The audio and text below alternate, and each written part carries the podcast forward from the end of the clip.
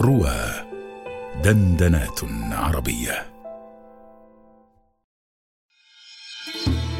اللهم إني صائم.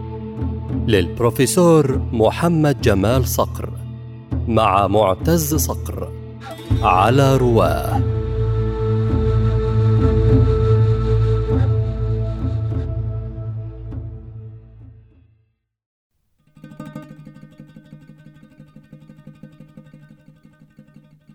عجبا لبعض كتاب اليوم.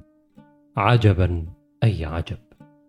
يخصون منافذ النشر الرقمية بأعمالهم الضعيفة والورقية بأعمالهم القوية ولا يكادون يقرؤون إلا ما تنشره الرقمية.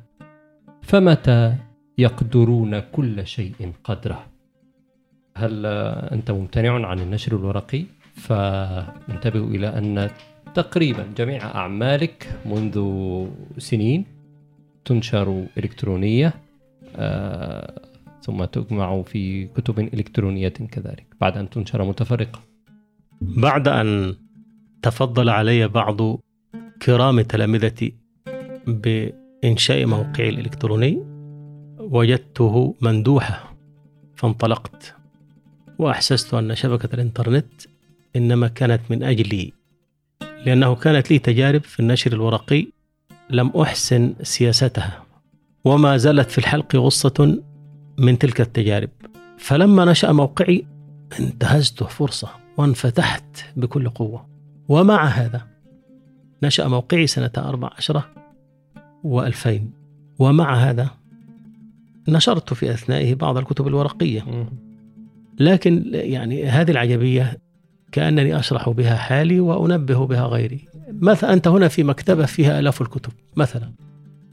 وأنت أنت حينما تزور هذه المكتبة وتجلس في مثل هذا المجلس وتريد كتابا ما تكسل عن التفتيش عنه في المكتبة وتدخل إلى الشبكة لتحمله وتقرأه أنا لا أقصد أن أستغني بالرقمية عن الورقية بل أقصد أن أصف الحال.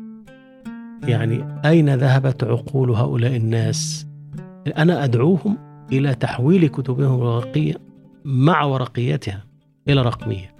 فإذا كان الواحد في سفر في سيارة في طائرة في قطار في غربة استطاع أن يحصل على الكتاب. هذا الذي يسمونه صفر التكلفة. يعني لا تكلفة. يحصل القارئ على الكتاب من دون تكلفة. نهائيا. فأنا لا أدعو إلى الاستغناء بهذا عن ذاك لا بل إلى الجمع بين هذا وذاك. فأنا أحكي لك مثلا موقفا لطيفا. أنني كنت ضيف احتفال كل قسم الإعلام بخريجيه وفيهم من قدم مجلة.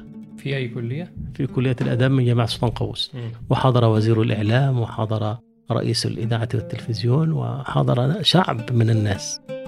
ومن الطلاب من قدم مشروعه مجلة للأطفال ومنهم من قدم مشروعه مجلة للكبار ومنهم من قدم مشروعه تطبيقا إلكترونيا.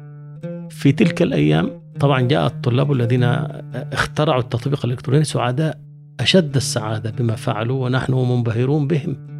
في ذلك الوقت غلب على الإنترنت فيروس الفدية كانوا يسمونه الفدية هذا الذي اقتحم على الناس وعطل المؤسسات وخرب الدنيا. ففي الاحتفال لم يستطع الطلاب المساكين أن يعرضوا مشروعهم. اخترق. لا نت النت معطل بفيروس الفدية هذا. في الجامعة. في كل مكان. وعرض الطلاب الآخرون. فأنا علقت على هذا وعلق الناس بأن هذا دليل أنه لا غنى بالرقمي عن الورقي ولا بالورقي عن الرقمي. على الرغم أن أن المقام يعني أن بعض الصحفيين كان يتكلم عن وجوب التحول الرقمي. يعني كان في المحاضرين من يتحول من يتكلم عن وجوب التحول الرقمي. فكأن القدر يقول له انتبه لا تتوسع لا تعرض الدعوة. ففي المفاجآت ما لا يخطر لك ببال ومع هذا يعني أدعو أدعو كل من نشر كتبه ورقيا أن ينشرها رقميا كذلك. فإذا تيسر هذا فبها ونعمت وإلا كان هذا وبها ونعمت